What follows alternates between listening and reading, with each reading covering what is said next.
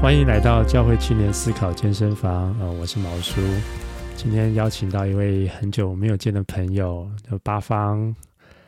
嗨，大家好。啊，对，真的是好像上次我们也只见过一次，我印象中，然后大概是好像七八年前哈。对，差不多，差不多。时间过得好快呀！对，我听说你现在的职业非常的酷哦，所以我就就一直心里就很想要访问你这样子。对，你可不可以跟我们介绍你现在在做什么 ？OK， 大家好，我是八方。我的职业呢，其实呃，说它的存在的历史应该已经很久远了，大概是从古埃及时代就有了，只是到现代大家常常会觉得呃很少听到这个职业的原因是呃在我们所处的环境中很少很少听到 类, 类似的教育或者是资格考或者是他赚大钱的案例。没错，我就是一个酿酒师。在英国有一句话说，你给一个男人一瓶酒，你浪费他五分钟，你教这个男人怎么去酿酒，你就浪费他一辈子。对，我这一辈子就被浪费掉了。哦，所以你是酿酒师哈、哦，酿酒工程师，对不对？对对对对对，因为我我会坚持说，酿酒工程师跟酿酒师是不一样的。为什么呢？哦、因为不是调酒师，对不对？哦，对对对对，那又是另外一个世界的。因为酿酒师他是呃，我觉得呃，酿酒师他是比较浪漫的。酿酒工程师他一点都不浪漫，他就是个理工宅这样子。怎么说呢？照到底说理工宅是什么什么意思？就是他里面要做很多的分析化验，然后在实验室里在控制这些各种各样的东西嘛。Well， 嗯、um, ，我觉得一个酿酒工程师他要做的事情涵盖范围很大，他可能啊、呃、前端的原料处理包含像大麦、大麦的发芽、大麦的烘烤。大麦的耕种，然后啤酒花、啤酒花的采收、啤酒花的精油、水、水质的分析、酵母菌、酵母菌的基因定序、酵母菌的表现，一直到发酵工程、温度、时间、气味、压力，然后酵母菌它在发酵过程中的数量增长、酒精的产出、二氧化碳的产出，然后一直到你中段你要过滤、你要澄清、嗯、你啤酒要杀菌。然后到后段，你啤酒要包装，你啤酒要冲啊、呃、二氧化碳才能够销售到你的店家，或者是你的啤酒要符合你们公司的一些规范，一些符合政府的当地安全法规，然后才能够销售到你的一般通路。嗯、这全部都是酿酒工程师他的业务内容，还有包含我们的风味品评，我们要怎么样用舌头去告诉我们这啤酒到底好不好，有没有什么问题。嗯，这都是我们的工作内容，这个不太像是酿酒师，呃，他这三个字可以带出来的那一种深度跟底蕴，嗯、所以我会觉得自己叫酿造工程师是一个比酿酒师还要更贴切的形容。真的是，对，我们常常在喝啤酒的时候都没有想那么多哈，就是一口干下去这样子，其实。背后真的是非常多的奥秘，不过我们待会再聊这个非常多精彩的东西。但是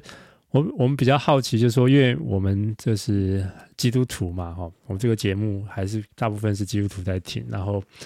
对，当初怎么会选这个职业呢？因为呃，一般来说，大家也对于虽然现在应该开放一点哈，但是基本上可能长辈还是会念几句嘛，会不会？对，我跟你说，这是真的很有趣。就是宣教士到了任何一个地方，就是他们第一件事情就是先让大家不要喝酒。啊，是吗？为什么？就是呃，长辈们对于酒精这些东西，他们会戒慎恐惧。其实当然一大、嗯、一大部分是来自于新约对酒精的叙述都没有什么好词，对，不要醉酒嘛，哈之类的，对对对。嗯、但是嗯，我会觉得 OK， 我先回到问题是怎么样走到现在这个万劫不复？没有啦，就是为怎么会走到现在这个酿酒工程师的这个职业？就是呃，其实我呃一开始那、呃、念大学的时候，我非常的迷茫啊，就是不知道自己适合做什么。然后那个时候，我们家人就帮我填了电子工程、电子工程系。嗯、对，那我读了。一年之后，就是觉得，哎，其实不到一年，我读了几个月之后就觉得，天哪，就是我不要这样子去进入社会，这不是我喜欢的工作。嗯，然后又加上当时家里面有一些状况，所以我就跟家里面说，我决定要重考。一方面是回家里面帮忙，另外一方面是，呃，我可以重新出发去选择我要的人生的道路这样子。但那时候很天真，就觉得大学念完之后，人生道路就会被确定。现在后来就发现啊，完全不是这样子，上帝就是让我摸着石头过河这样。那后来念了生物科学啊，就是很喜欢，可是也知道生物科学毕业之后就是失业。那在研究室的生活，或者是在呃其他公司里面当业务，是我们很常见的学长姐毕业后的出路。那我也不喜欢这样。那个时候团契里面就是有一个学长，他就对吃很有研究，那我就跟这个学长就是在台中大大小小的小吃店，然后去吃，那我就开始对食物这件事情有了兴趣，就是哎，其实我们从小到大一直都在吃，应该说人的一生脱离不了吃这件事情。嗯、那我吃的这个东西，它背后到底是怎么样来的？它的食物来源到底是怎么样产生的？我就有兴趣，然后我就开始对食材这件事情很着迷，这食材是怎么样出来的？嗯、为什么美浓的萝卜会跟啊、呃、云林的萝卜不一样？为什么芒果，然后莲雾都只有南部的比较好，北部的就是没有味道这样子？嗯哼。那我就开始去研究这些事情，然后后来对农业就很有兴趣。啊、呃，毕业之后当完兵去了英国念有机农业，我真的是，我觉得我人生的视窗就在那个时候被打开了，嗯嗯、就看到说、嗯、哦，原来农业是一件影响人类这么深远，甚至影响到文化这么深远的一件事情。嗯，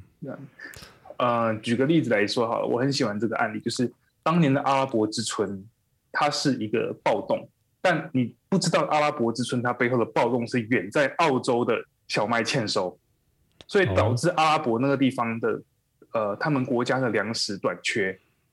对，你可以知道，就是其实我们这个世界因为粮食而紧密的连接在一起。那粮食这件事情让我非常的啊、呃、着迷。之后，我在特别是像英国的那一段体验，然后我后来回到台湾之后，我先去种田。没错，我就是去种田了，挽着袖子夏天去种种小麦。那个时候在、嗯呃、一个呃农业合作社，嗯。下面去当他的农场助理，然后在哪里种田？在在台中大甲，台中大甲可以种小麦。对对，其实从云林的苑里，哎，对不起，从苗栗的苑里到云林的麦寮、嗯、这一段，在日据时代全部都是所谓的小麦带、小麦耕作带、嗯。那时候的年产量大概一年是一千五百万吨，每一年日据时代的、呃、小麦产量是一千五百万吨，现在大概六十吨吧。可能还更少，嗯，就是因为美国他们给台湾面粉，然后就把本土的小麦产业给打趴了，对，这也是一个国际关系会影响到粮食的一个一个案例，这样子，嗯， yeah. 对，然后种田的时候就发现到，嗯，没错，我在台湾种田真的是家里没有背景会饿死呢，哦，真的、哦，嗯，对啊。嗯，所以就在出国就想说，我去学一个可以让粮食的价值可以提升的技术。嗯哼嗯哼，那个时候就开始去学酿酒了，嗯哦、因为酿酒是一个我觉得我自己个人呃一部分是出于喜欢，然后另外一部分是我觉得台湾的饮酒文化过于想象力过于贫乏。那我把国外的技术带回台湾之后，或许可以创造更多不同的价值，然后让台湾可以啊、呃、我们在本土的粮食产业上面可以有一些不同的面向跟开展。对， 我, 我可以跟你分享一些我的这小故事哈。好，我以前是那个就台大农工系的嘛，我们那个时候还是农工哦，农业工程哈、哦，所以学灌溉啊，学水利方面的。然后其实我们那时候大家同学都迫不及待想要把那个农农那个字给排除掉，后来想要改成什么生态水利工程系之类的，就是然后。我们还巴不得人家不要用农学院来看我们，希望我们是工学院，就是因为我们学的东西其实是更多是工程嘛。结果呃，我自己现在来到美国之后，我在后院养鸡，然后对我就发现好奇怪哦，就是我大学毕业我也不知道做什么，我就跑去去学资讯，然后去去做那种资讯业的业务、哦、然后结果没想到啊，经过一些事情，我回过头来，我发现我们其实跟于这个土地的关系非常的遥远。然后我就发现这几这一两年，透过养透过养鸡、哦、透过自己有一块地能够去种一些东西、哦、虽然我种东西几乎是都不太活的、哦、有, 有一些郁金香有开啦、哦、但是我觉得那个感受就真的是很不一样、哦、真的有实际跟土地在接触、哦、的确就是农业其实对我们是人食物是我们每个人每天都在进食用的东西嘛，可是我们实际上就像我们待会要聊那本书讲，其实我们对它的关注真的很低、哦、或者说因为工业的话关系，我们好像真的没有办法知道那个食物的它是怎么来的，然后它是怎么产生的。对，我们上次跟家人好好的坐在餐桌上吃自己煮的一顿饭是什么时候？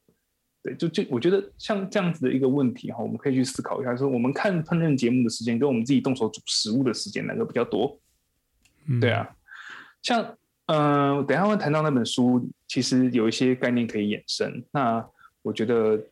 嗯，现代人对于吃这件事情，呃，我们的不在意，或者说我们的太太小看它，就是因为我们太容易的因为吃饱这件事情，然后就不再去思考其他的东西。我对我待会马上来介绍这本书，可是我觉得我们一方面不在意，一方面又很在意吃啊，对不对？我们就是想要去吃好吃的，对不对？可是你刚刚我们那时候要谈的那个在意好像不太一样啊，到底那个在意是什么？没错，没错，我们等一下就可以来从书里面好好的探讨，就是该到底该在意的是什么，或者是我们有哪些重要的面向太过不在意。嗯是好，所以这本书、哦、它就叫杂食的两难。这本书的作者是呃麦克什么波特 Michael Pollan Pollan Mike 嗯 Michael Pollan Pollan 对 OK 对好，这本书在北美也是一个非常畅销书的、哦、然后它好像据说是唤醒了很多人对于食物的那种意识、哦、就是说我们其实大部分人都不知道我们到底是怎么样被整个食物工业所好像影响、哦、我们在我们在吃什么其实都背后都是有 一, 一大串的 一, 一大串的工业化的思维。所以 你, 你为什么会特别想要谈这本书呢？嗯，我觉得呃这本书算是呃启蒙我对于呃农业粮食以至于啤酒，嗯，它可以让我就是在这些看似很简单的主题上能够有更多的去挖掘跟思考的地方。我觉得很重要一点，我们为什么书名叫做杂食者的两难，就是、呃、人类它是一个杂食性的动物，那人类因为要摄取足够多的能源给能量给大脑去使用，所以人类它、呃会很积极营营的去找就是可以快速然后补充身体热量的管道。它其实是慢慢铺成一步一步讲到杂食者的两难，就是为什么、嗯、你知道在无尾熊无尾熊的脑袋里面只有尤尤加利树的叶子是可以吃的，嗯，然后无尾熊的脑袋超级小，因为它根本不用想要吃什么，它就是、呃、尤加利树叶子哦吃这样子，对。然后猫的脑袋也很小，因为猫就是看到肉，你给猫一盘水果，它就会饿死在那边；或者你给就是你给老鹰就是非常非常丰盛的那个呃沙拉盘，老鹰也会饿死。然后或者是你把那一只羊旁边放满放满了就是那个握寿司，那羊也会饿死。但是这些食物都是人类眼中看为好好可爱、好想吃的东西。嗯嗯，那为什么就是其他动物没有像人？没有办法像人一样去享受这些美食呢？就是因为，呃，人我们在我们在生活，我们在让社会进步的过程中，我们不断的去寻找更快可以吸收、更快可以取得、更快可以消化，然后更快可以让我们吃进肚子里面的东西，然后来呃提升我们脑袋的运作能力，然后同时就是可以缩短我们去觅食、去咀嚼，然后去辨认到底危险或不危险的。那个成本，对啊，嗯哼，所以呃，就是说人人类是一个杂食性动物，所以它其实我们会花很多的脑力在分辨食物嘛，对不对？然后什么可吃，对对对，什么不能吃，这样子。对对对对对。不过他现在在讲的这个杂食的两难，他就是呃，那个这个讲的是我们可能前工业化、前工业化的时代，或是狩猎时代，或是采集时代的状态。但是自从我们进到了这种把农业给工业化之后呢，好像我们的两难已经不太一样了哈、哦。没错，我觉得。在现在我们现在这个时代，我们面对到两难，就是道德跟道德上的两难。我为什么这样讲呢？就是有非常多的议题已经在我们面前出现了，好比说像气候变迁，嗯，然后物种灭绝，呃，粮食危机，像类似的这些议题在我们面前出现的时候，它是个。老实说啦，它至于现在的人而言，它是个道德议题，因为它并没有直接马上立刻强烈的冲击到我们的生活、嗯、我们现在都还是在一个舒服有电有自来水有天然气的空间下生活，所以呃，我会觉得现在在谈杂食者两难的话，我们要考虑到的是一些道德因素，我们有没有办法，就是在我们每次的消费里面都可以去选择一个更好的未来？好比说，我现在只吃放牧啊，我知道在很多国家已经没有这种东西了。我现在只吃放牧鸡所生的蛋。我我现在就是在消费的时候，我会去想说，哎呀，这个鸡它在生下这颗蛋的时候，它是在一个什么环境？我现在吃平饲，就是平面饲养的放牧鸡，它们所生的蛋。呃，它的价格会稍微贵一点点，可是它并没有到我无法负担的那个金额。好比说，我们买普通的鸡蛋，大概就是十颗，大概八十块。我如果吃放牧鸡的蛋，然后品质好一点的，可能要到一百一、一百二。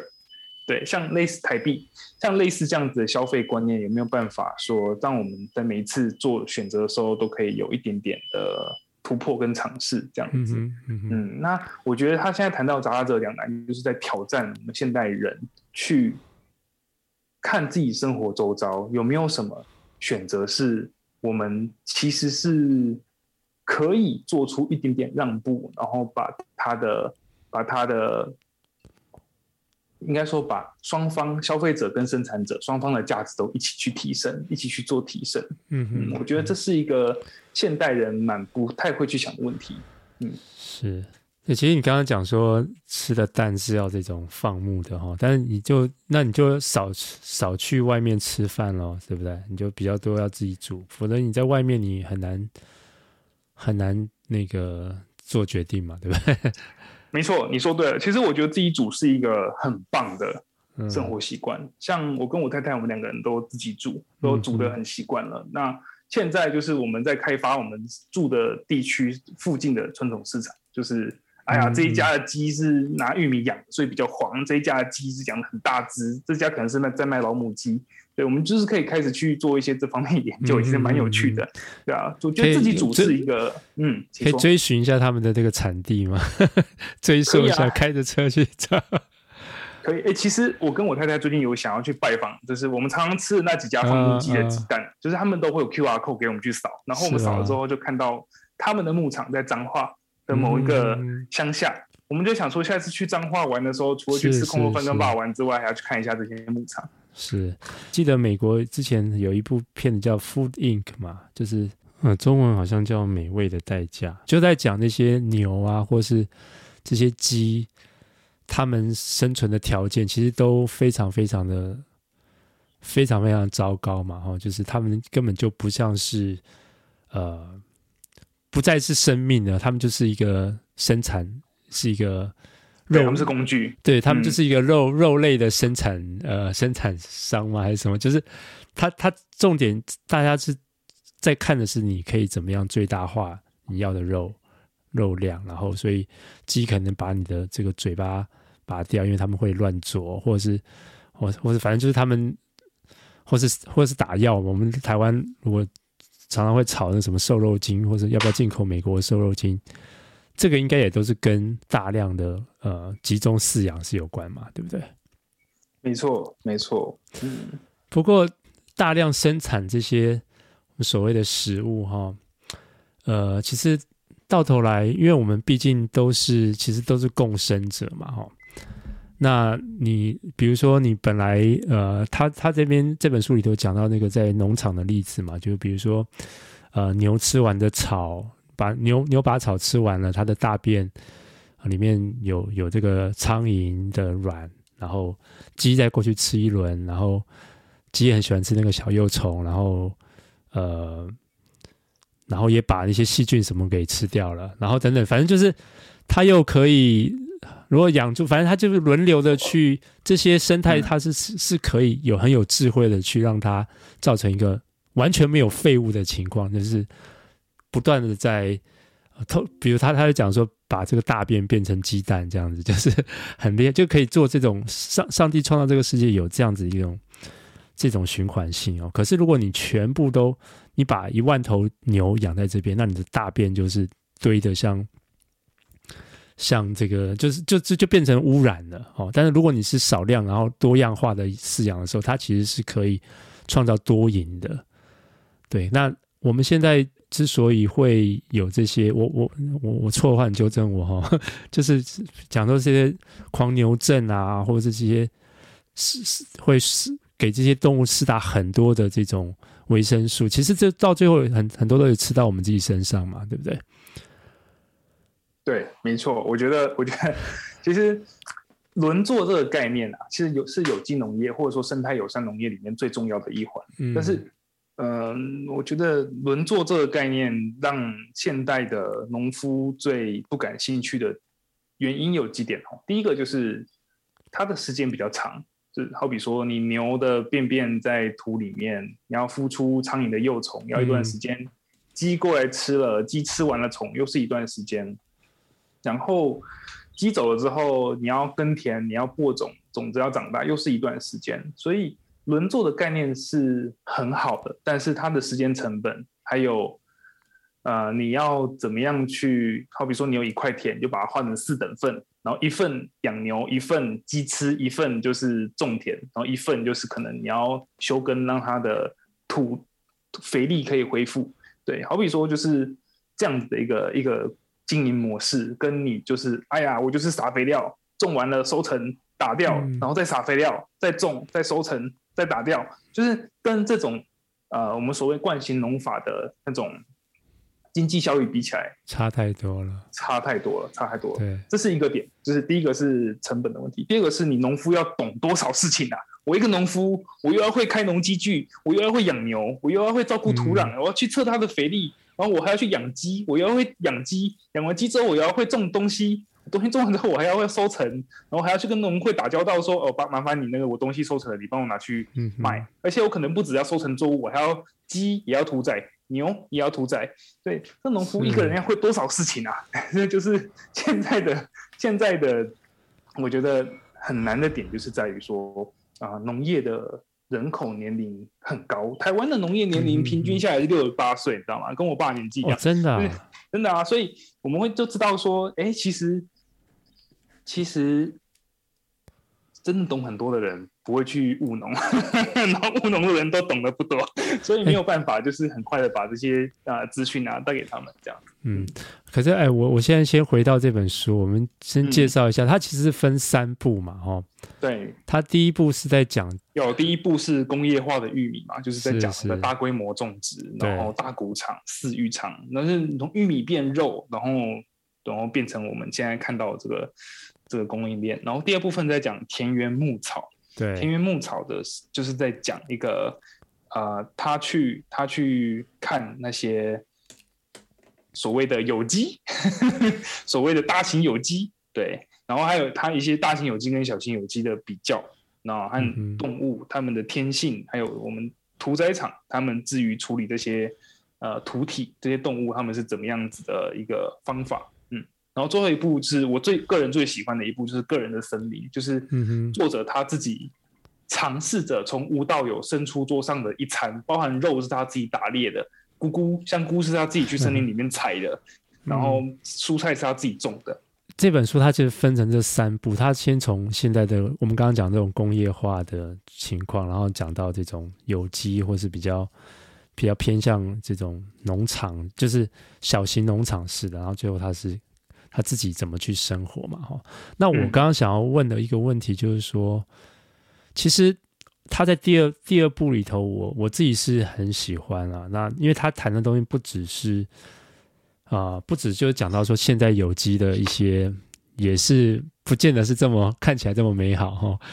但是，嗯、但是他谈到那个萨拉丁的那个故事哈、哦，他谈到很多东西，我就觉得他讲的很有道理，因为他就是说，其实我们看为什么农业，刚刚讲说年轻人不喜欢做农业，因为他辛苦嘛。然后你刚刚讲说他好像。他其实需要很多很多很多的知识，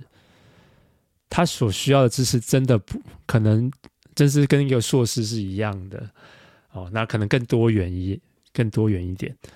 所以他其实是要一个非常有智慧的人，然后他要去观察土地、观察鸡、观察牛、观察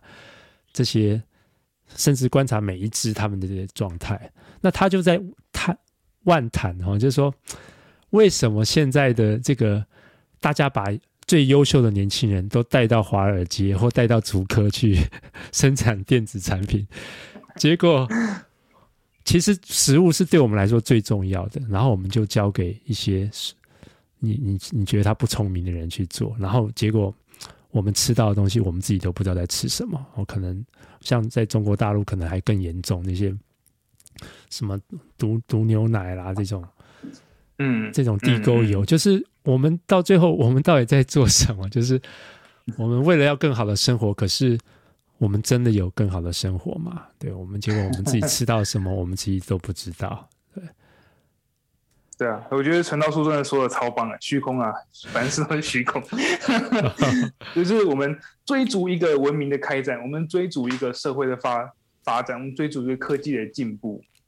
然后到最后我们在吃地沟油嗯，对，我觉得在有机农业的学的的的的英国的那一段日子里面，我真的感受得到所谓的所谓吃的美好，就是嗯嗯，虽然呃，圣经跟我们说，嗯，不要不要太在乎吃喝，就是上帝的国是是最重要的。但是我现在看到的是上帝的国，我们可以在吃喝里面兼顾，对，就是我们可以。知道上帝他创造万物的美意，我们可以看见那些眼神中没有一丝、没有一丝虚伪、纯真的那种动物，对啊，像我看我们家猫，它它眼神就很纯真，它就是没有一丝虚伪，它就是我要吃罐头，对，嗯、对，就是像跟这些生物们去去相处，而且彼此接纳，然后彼此。呃，尊重，我觉得是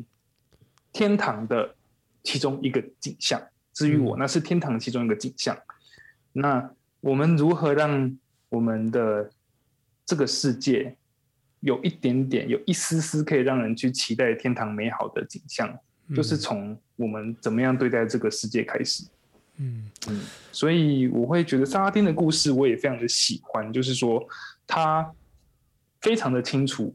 他非常的清楚、呃、他的弱势，但他也非常清楚他的强项，而他就像是一个传道人一样，他在每一个每一个陌生的访客面前，他都可以把他的理念，把他所看见那天堂美好的一景，很忠实的传递给每一个去拜访他的客户。嗯，我觉得这个非常的厉害，非常的厉害。之前好几年前去加拿大的一个叫 Arosha 的一个，他们有一个农场嘛，然后他们也是一群基督徒在那边，他们就是种一些东西，有养羊、养鸡，然后还有养什么，好像没有养牛啦，就种菜这样子。那他们都是就吃当季的食物，然后他们可能冬天的时候其实真的也没什么东西吃，就是只有一些豆子这样子，所以那个在加拿大温哥华那。南边嘛，其实他们冬天的食物就真的多样性很很很差，对。可是，呃，我在那边短短的一个体会，就是当他们一起在用他们就是田里的东西自己去采完，然后自己自己做，然后自己放上餐桌，然后那一群人他们一起唱诗感谢的时候啊，我觉得那个那个感受好美哦，就是我那个那个感觉是我是忘不掉的。就是说，其实我觉得你讲那个天堂，就这个就是这样，就是人与人与人，人与万物，然后当然是人与神，人与自己，那都是在一种和谐的状态。那我想到说，其实耶稣来的这个他的圣餐哈，我们常常我们现在的圣餐的想象也都非常的差哈，就用塑胶杯跟那个现在现在因为怕 COVID 还有上面有那个塑胶的那个盖子，就是要把它撕开的那种哦。对，可是你知道最后的晚餐是一一餐饭，大家在坐在一起，那是一些关系，那是一种对食物的，我不晓得啦，可能更多的引申哦，就是说，其实上帝的创造人，其实也是要让人与这个万物和好的哦，他不是要来去宰制这个世界的，要做一个好的管家。不过我们现在大部分都是用一种控制跟宰制的一种方式哦。嗯，对，所以其实 我, 我之前跟一个一个牧师在聊，他说，其实嗯，爱宴其实应该放在聚会里头。不是说聚完会的时候才爱宴，应该是说爱宴就是在聚会的里面，这样聚会的程序的一部分。嗯嗯嗯嗯、其实这个是很很很有意思哈、哦，就是我们好像对，就我们我们的信仰里头，其实都把这个我们跟这个食物或受造物的这个关系，其基本上都排除掉了，这样子。对，嗯。我觉得，我觉得毛哥你讲一个非常非常非常重要的一个名词，就是关系，就是农业，我们怎么样去宰制我们的土壤，就是在我们发现到氮、磷、钾这三个元素之于我们的作物有很大的影响之后，嗯，人类的脑袋、哦、很倾向于把复杂的事情简单化，嗯、这个某种程度上促进了我们对这个世界、对这个科技的开展，但是这个。化约论这个东西也很容易的让我们去忽视掉那些数字没办法去呈现的部分，像呃，我刚提到氮磷钾三元素嘛，在这基本上我相信有呃，对于农业有兴趣的人，大家都知道说这个就是肥料的基本三大要素。那基本农农农场的农场的普通农夫，他们经常施肥也就只看这三个。元素在土里面的指标，嗯嗯、但你说除了这些三氮磷钾之外，你还有别的更重要的东西吗？有，其实还很多，微生物啊、蚯蚓啊、那些节肢动物啊。它其实至于每一片、每一块、每一寸土地，它都是重要的。但是化约论让我们对于氮磷钾之外的东西都失去兴趣了，因此这个人跟土地的连结关系断断绝、断绝关系。我们看到的，我们身为身为如果是一个一个惯性农业的农夫，他看到这个土，他就只是说，哦，这个氮肥少了，哦，这个磷肥少了，这个钙肥不够要补。嗯，氮磷钾这三个东西在他们眼中就变成一个指标，就是这个你好或不好，我就看氮磷钾这三个元素，他不看，不太会去看其他的东西。好比说，哎，你这块田有白鹭鸶会飞来吃虫，你这个田应该是无毒的，不知不知道是不是有机，但至少是无毒的。因为白鹭鸶会飞过来吃虫，然后有动物会在里面嬉戏干嘛的。那现在的现在的农业大部分都不看这些东西，而是呃规模化、呃、机械化、自动化。对，那这样子的关系就断绝，会让人跟土地之间的呃认识会越来越陌生。其实我要讲的是，其实土壤是很奥秘、很奥秘的。我是慢慢才慢慢在体会啦。可是就是说。我想这本书上他也有讲到，那个萨拉丁也有讲到。那你可不可以帮我们解释一下，或者说 你, 你在你可以解释一下 你, 你在这个酿酒的过程当中，你有没有发现到这些上帝创造这些东西的奥秘？你是怎么去理解这样这样的东西？嗯，哦，我觉得酿酒至于农业，它有一个非常大的相似相似之处，就是你读再多书。嗯，可能都没有用，你只是知道更多你可能会失败的失败的原因。嗯哼，但你真的呃，因为念很多书呢，可以把田种好，或者把酒酿好，呃，这两者之间是没有绝对关系的。嗯，因为事实上，农业也好，酿酒也好，他们都有很大一 个, 一个部分叫做放手，放手让微生物去做，放手让作物去长，放手让牲畜去成长。嗯、我觉得这个东西都是这个这个面向都是呃酿酒跟农业之间的相似之处。那酿酒呢，它又更难一点，为什么？因为它是微生物，它不是你眼睛看得到，就是像鸡生病了，它就蹲在那边就不吃也不喝，一看就知道它生病了。但是酵母菌生病了，你也不知道，你就是还是、oh. 对，你也看不出来它生病了，因为它就是小到你看不到，你就是哎、欸、奇怪，为什么这一批酒酿出来的味道怪怪的？对，是啊，就是。呃，但是酒已经酿完了，你时间也过了，对，那你就得到一批就是不知道是什么东西的液体，对，那这是酵母菌生病，但你没有办法事先知道，你就是等它发生了你才知道。所以我觉得酿酒这件事情是，呃，跟农业最大相似之处就是，呃，第一，书念再多不代表酒酿的好喝；第二，就是它出状况了，呃，我们都会必须要顺从它的天性去解决，然后。要学会放手，我觉得这是酿造跟农业之间最相似的地方。对，那呃，我看到一个介绍，你写说酒厂就是你的神学院哈、哦，那你是怎么去理解这这个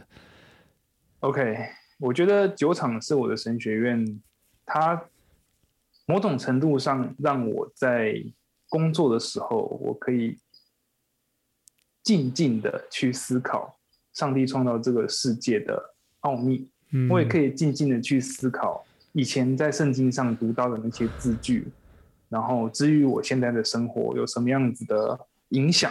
其实酒厂的工作它是一个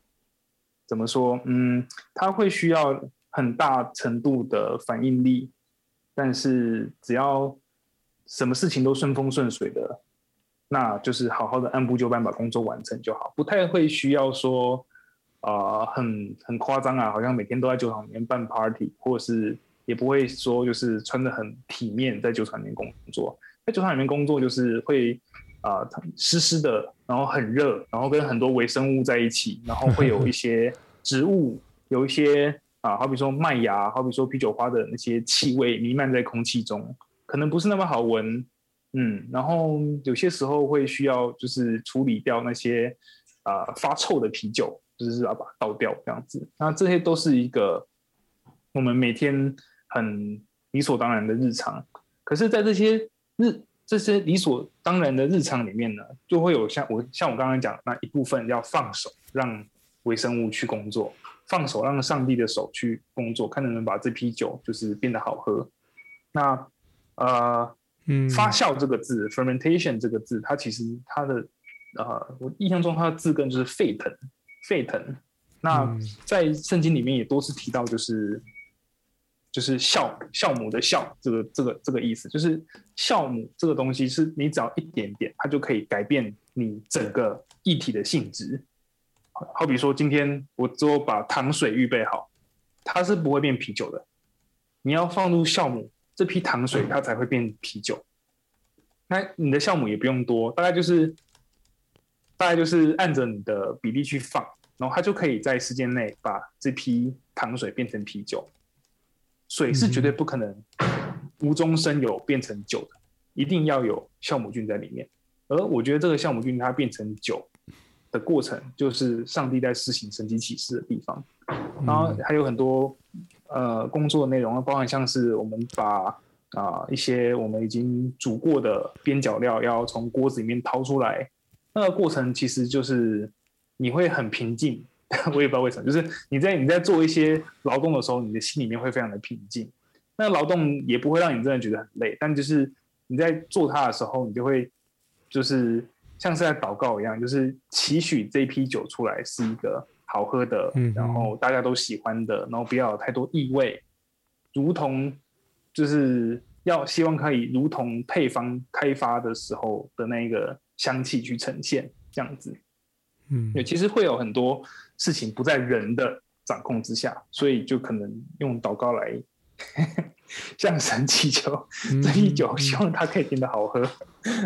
嗯，对。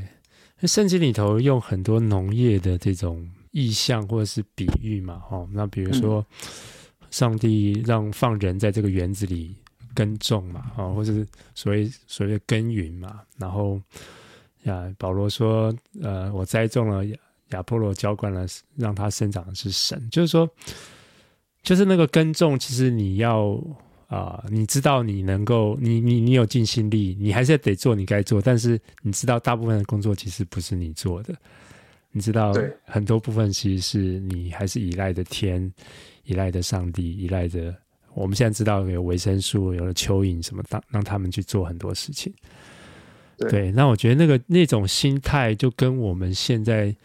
在一种工业革命后的那种控制掌控甚至说宰制心态是很不一样的。我觉得相对来说这样会比较 安, 安宁一点安息一点。Well, 对，就是你知道工业革命后的啤酒变得超无聊哎、欸，就是哦是吗？对啊，我们在学啤酒的时候，其实嗯，在十九世纪的时候，其实好，即便到现在好，就是呃，我有去考一个资格，就是啤酒的自酿竞赛评审。那在美国，它是发源于美国，是 Beer Judge， 呃 ，Beer Judge Competition Program。对，它是一个啤酒的竞赛评审。我们世界上目前有的啤酒大概一百二十几种，一百三十几种，然后持续的在在演化中。那你就可以看到说，这一百二十种、一百三十种啤酒，没有一种是所谓的规模化酒厂做出来的。我们喝的最习惯就是什么？台湾的话就是 Asahi 啊、台啤啊、海尼根啊。美国大概就是百威，然后 Coors、Coors Miller， 然后还有什么？海尼根，对，就是我们喝的习惯的那些酒，它其实都是很晚很晚很近期因应工业革命他们才被开发出来的配方。你喝到真正的啤酒，你去英国的小酒馆里面点一杯他们的呃在地酒厂酿的啤酒，你去德国的呃慕尼黑喝一杯他们在地酒厂做的啤酒，你去比利时喝一杯他们修道院自己做的啤酒，那是完全不一样的世界，那是完全不一样的世界，就是一个规模化跟一个我们追求的是工艺的表现，他们会是不一样的世界。嗯、是在规模化的世界里面，你时间成本是一个很要命的因素，但是你在工艺工艺等级的酒厂里面，你要去酿一批好酒，时间不尊重他没有参与过的事情，时间不尊重他没有参与过的事。对，uh-huh. 这是一句在比利时酒厂，它叫康迪龙，那间酒厂一百五十几年，嗯，它没有打扫过，它就是让它的环境菌长得很完整。它酿酒的时候，它也不放酵母菌，就让环境菌进入它的酒里面，然后发酵熟成一到三年。啊、uh-huh. ，对，一般的啤酒大概一到三周就最多喽，最多要出来喽。对，它是他们的啤酒是一到三年。啊、康迪龙这间酒厂就是这样子做酒的，那我们就可以想象，就是说啊，原来在工业时代之前，我们这些爱啤酒的人有这么多选择；在工业时代之后，基本上就没有什么选择了。不过工业时代之前，你也不能出去那么远了，你没办法跑比利时。对啊，不过在工业时代之前，其实啤酒的归类是农产品。啊、它不是所谓的加那个食品，它是农产品，嗯、就是我们呃收成过后有多的一些麦麦子，我们把它发芽之后拿去做啤酒，它是一个附属物，它不会是一个啊、呃、一个像现在的一一种主题主题性的主题性强烈的商品。我还我还印象好像是他们怕那个水都没有消毒还是什么，他们所以他把它酿成酒。哦，那是在更早十八世纪吧，十八世纪的时候，欧洲还没有下水道，在、嗯、那之前，呃，他们都会喝啤酒，那酒精浓度都很低，大概两趴三趴，因为酿酒的过程中会煮沸，煮沸这个环节就是会消灭大部分的微生物在里面。对，这是其中一个案例。然后再来就是有一阵子，英国教会推崇民众喝啤酒，为什么呢？因为那个时候英国他们喝琴酒喝过头了，就是一大堆人得琴酒病，琴酒是一种蒸馏酒嘛。它里面就是会有一些调味料、香料，喝起来哦，就是香香的，然后感觉蛮高尚的，然后因为蒸馏出来又很干净，所以是透明的，嗯嗯嗯，所以他们会觉得喝琴酒不错。喝太喝太多了就大家都生病。但是啤酒是很营养的，啤酒它没有蒸馏，它是属于一个天然的发酵品，跟我们 熟,、嗯、熟知的泡菜、起司、纳豆，它是同一个范畴的东西。哦、所以喝葡萄酒也好，葡萄酒是法国东西，对，所以呢就算了。英国的话，他们是啤酒比较容易取得，所以那时候的英国教会大力的推崇大家喝啤酒，因为喝啤酒可以让大家恢复精神、恢复元气。的确，啤酒里面有丰富的维他命，然后有碳水化合物，还有一点酒精。然后气泡感也会让人觉得神清气爽，所以那时候的英国教会其实也是蛮鼓励大家喝啤酒，而非喝琴酒这样子。哦 ，OK， 对，呀、yeah, ，好酷啊！嗯，是哦，是哦，对啊，嗯嗯，所以我会觉得说，嗯，啤，嗯，因为其实我自己除了啤酒之外，我还有念呃日本酒的学位跟威士忌的学位，所以。我会觉得说在这些不同的饮食文化里面，酒它的角色其实一直都是很鲜明的，它都是一个我们今天要让整个场合一个气氛比较缓和，我们今天要在一个比较私人的空间，我们想要放松自己，我们都可以透过一点点的适当的量的啜饮来达到那个效果。是啊，我觉得它其实是像你刚刚讲这些其实都是上帝造物的一些很多的奥秘嘛，吼，这些这些微生物，这些发酵、啊、这些，但是呀，我们可能有一种文化，就是说害怕醉酒，忘记了说其实这些食物它本来，当我们把它用在对的地方，用在对的时间，用在对的地点，它其实是上帝很好很棒的礼物。嗯，对。嗯，觉得在人类历史上，所有被视为洪水猛兽的东西，都是因为人不够了解，这是我的理解了。嗯嗯嗯。当你今天真的够了解了，好比说喝酒，然后喝到什么时候该喊停，基本上够了解自己跟够了解酒精的人都办得到。就是好比说，嗯，一喝就觉得心跳加速，好，那就该那就该停了。然后你这种酒最好也不要再碰了。每个人体质都不一样，所以适合的酒可能也都不尽相同。像有的人喝红酒没事，喝啤酒会有事；有个人反过来，喝红酒有事，喝啤酒没事。对，有些人只能喝蒸馏酒，有些人不能够喝蒸馏酒。我觉得那个都是体质的问题。有人够了解他，就不会把他当成洪水猛兽。嗯嗯，对。啊、呃，最后可能想问一个问题，就是说，对我们刚开始在聊食物嘛，然后再聊。这些你在酒厂工作的一些经历，但但是说你你自己对于基督徒，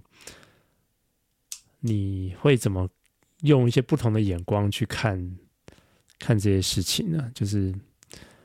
或者你跟你的同事会有什么样不同的地方吗？你你觉得你自己是有带着某种使命感在做这种事吗？我觉得在我呃成长的历程里面，上帝始终放了很多很多的很好的榜样在我面前，不管是旭荣哥或者是安姐、嗯、安姐史安利宣教士，我觉得他们在我生命中都是一个很好的榜样，就是说当我们对一件事情有热情跟热忱的时候，就要把它做到极致。嗯嗯，我觉得这两位前辈都给我非常好的示范、嗯、然后他们有另外一个带给我很好的很好的见证，就是说在自己所能做而且喜爱的事情上去荣耀神。嗯，旭荣哥用他的对于文字对于出版的热情，我们就是显明了他的工作是如何的荣耀神。然后安姐她宣教士，对，她也是放掉了她在她那时候是念伦敦大学的营养学系，她如果没有来台湾的话，她一定会是英国当年在食品界的一个佼佼者，他也放掉他大好的前程，来到台湾作为做一个教我们怎么煮草莓果酱的慈祥老奶奶。嗯、对，我觉得他们的工作都给我一个，至于我自己的呼召，一定要是非常的明确，而且要嗯非常的有决心，要把它做到底，要做到极致。所以我觉得我在我的场合里面，我跟其他我的同事们不一样的地方是，我很清楚我为何站在这里。我很清楚我为何去学这么多不同的东西，那我同时也很知道说，就是农业也好，酿酒也好，他们都是一个可以把美好事物的价值传递出去的管道、嗯、是是我今天可以跟一个人侃侃而谈上帝创造的牛啊鸡啊鸭啊猪啊他们如何的好吃，如果我们按着他们所被设计的天性，他们被创造的天性去养去种，然后我们如何用上帝给我们的智慧去烹调，我们如何恢复跟土地的关系，来让这些好吃的东西生生不息。嗯，我也可以透过酒来接待我的朋友们。是，对，我们如何可以好好坐下来，温享受一个很棒的夜晚。我们可以喝点小酒，聊个天，然后心满意足的各自去睡觉。重点不在于说我今天的工作是什么，而今天重点是在于说我的工作可以基于我的灵命生活创造出怎么样的价值，生命会 因, 因此而完全被丰富翻转的历程，对啊、嗯、你会为了要达到那一个瞬间你要做多少努力，对对，那是一样的感动、嗯、那是一样的感动。 嗯, 嗯呀，我觉得我自己是在你身上看到那个，就是你刚刚讲那个热情嘛，哈，就是说，因为我们常常会听一句话，就是说你那个你的呼召就是在你呃你的热情向内的热情跟你世界的需要中间那个交汇之处嘛。对，所以我觉得看到你就是你你你知道你你去你在你那个热情下去下功夫，然后你也试着透过它能够其实。真的好的食品，然后好的食物，真的是能够对这个 世, 世界很有帮助、哦、就是说不只是说大家吃的愉吃的愉快，然后这个关系好，这当然这这非常非常重要。然后真的是啊，就像你刚开始讲的，它其实是一个道，很多是道德的一个决定、哦、对，其实我们是可以让这个世界稍微更好一点的。对啊，对啊，嗯、我们每一次消费都是在为我们未来投票。你你现在对于这个耶稣把水变酒还有什么有什么不同的解释吗？或者有什么不同的理解吗？诠释、oh. ？Well， 我们我们老师都会开玩笑说，哦，耶耶稣把那个水变酒应该是变葡萄酒、啊、因为葡萄酒比较简单，因为啤酒太难了。哦、oh. oh, ，是啊。哦，嗯，对啊，对，我们老师都很开玩笑说什么哦。你知道啊，葡萄酒是给农夫酿的，啤酒是给工程师酿的。哦、oh. ，对。对，所以，嗯，对，所以我我觉得，好了，开玩笑。那我觉得耶稣把水变酒的意思就是说，耶稣本人对酒并没有太多就是厌恶，嗯、他只是不希望我们喝醉而已。对啊，事实上，酒是一个连结关系很好的媒介，就是说，是嗯，我们今天，啊、呃，我都常讲一句话说，喝喝咖啡很提神，喝茶很健康，但是喝酒很开心。对，嗯哼，呃，开心是一个，我觉得你除了达到物理、身体、物理上面的需求之外，你心灵上面的需求是可以啊、呃，用一点小酒，喝一点小酒去去提升你的你你的心灵层次。像是啊、嗯呃，马丁路德他本人也非常喜欢啤酒，然后 C S. Lewis 他也在《白马驿站》这一本书，他为什么会写成？就是他在酒馆里面跟他的神学院朋友们聊聊聊聊聊聊出一本书叫《白马驿站》这样子。对，所以我一直会觉得说，酒这件事情其实不是洪水猛兽，大家不应该对他有抱持的这么强烈的抵触。甚至在圣经里面，呃，酒也是一个呃，在旧约时代就酒也是一个会让人开心的东西，这个也有被提到过，嗯。只是说，在现在的这个氛围下面，当然我们知道喝酒会让，呃，喝酒这件事情，它可能在观感上就没有到那么好，是因为现在的人大多数都没有节制，没有节制的喝酒就会变成问题，嗯、没有节制的做任何事情都会变成问题。是的，对，对。上帝创造的食物都是美好的嘛，特别是你真的。知道这些酿造、这些微生物，这些其实都不是理所当然的。不过，我觉得对于我们现代人还有一个很重要的重点，就是说，你刚刚一直谈到说自己煮或者自己种、哦、自己种可能对一般人来说、都市人来说比较难、哦、但是我自己很多的经验就是，有时候我在电脑前我觉得好累，可是我就去院子里头稍微弄一弄，可能也是做一些脏脏脏活，就是捡鸡蛋，有时候也会弄到大便或者什么，但是动一动手我会觉得哎，心情就很好，然后你好像就看到在这些生活这种上帝创造的万物当中那种恩典，其实就是像土壤一样，就是你你其实你平常不会觉得土壤是美好，但是唯有你真的去认识它，触摸它，甚至你你你是真的跟它相处之后，你才会觉得哇，这这个怎么会，这是一个这么奥妙的东西。就是我我永远，对我来说有时候我的信仰也是会可能会怀疑啊，可是对我来说，如果当我看到创造物的时候，我就想说我是永远无法理解我上帝怎么让大便尿尿变成透过土壤可以变成长出新鲜的水果柳橙汁然后葡萄汁、哦、就对我来说这就是一个、呃、非常让我敬畏的一件事情。没错， 我, 我永远都印象很深刻，就是、嗯哦、我自己也是蛮喜欢 种, 种东种西的，就是我现在窗台上都是我自己种的香草，像是迷迭香啊、九层塔啊、嗯、然后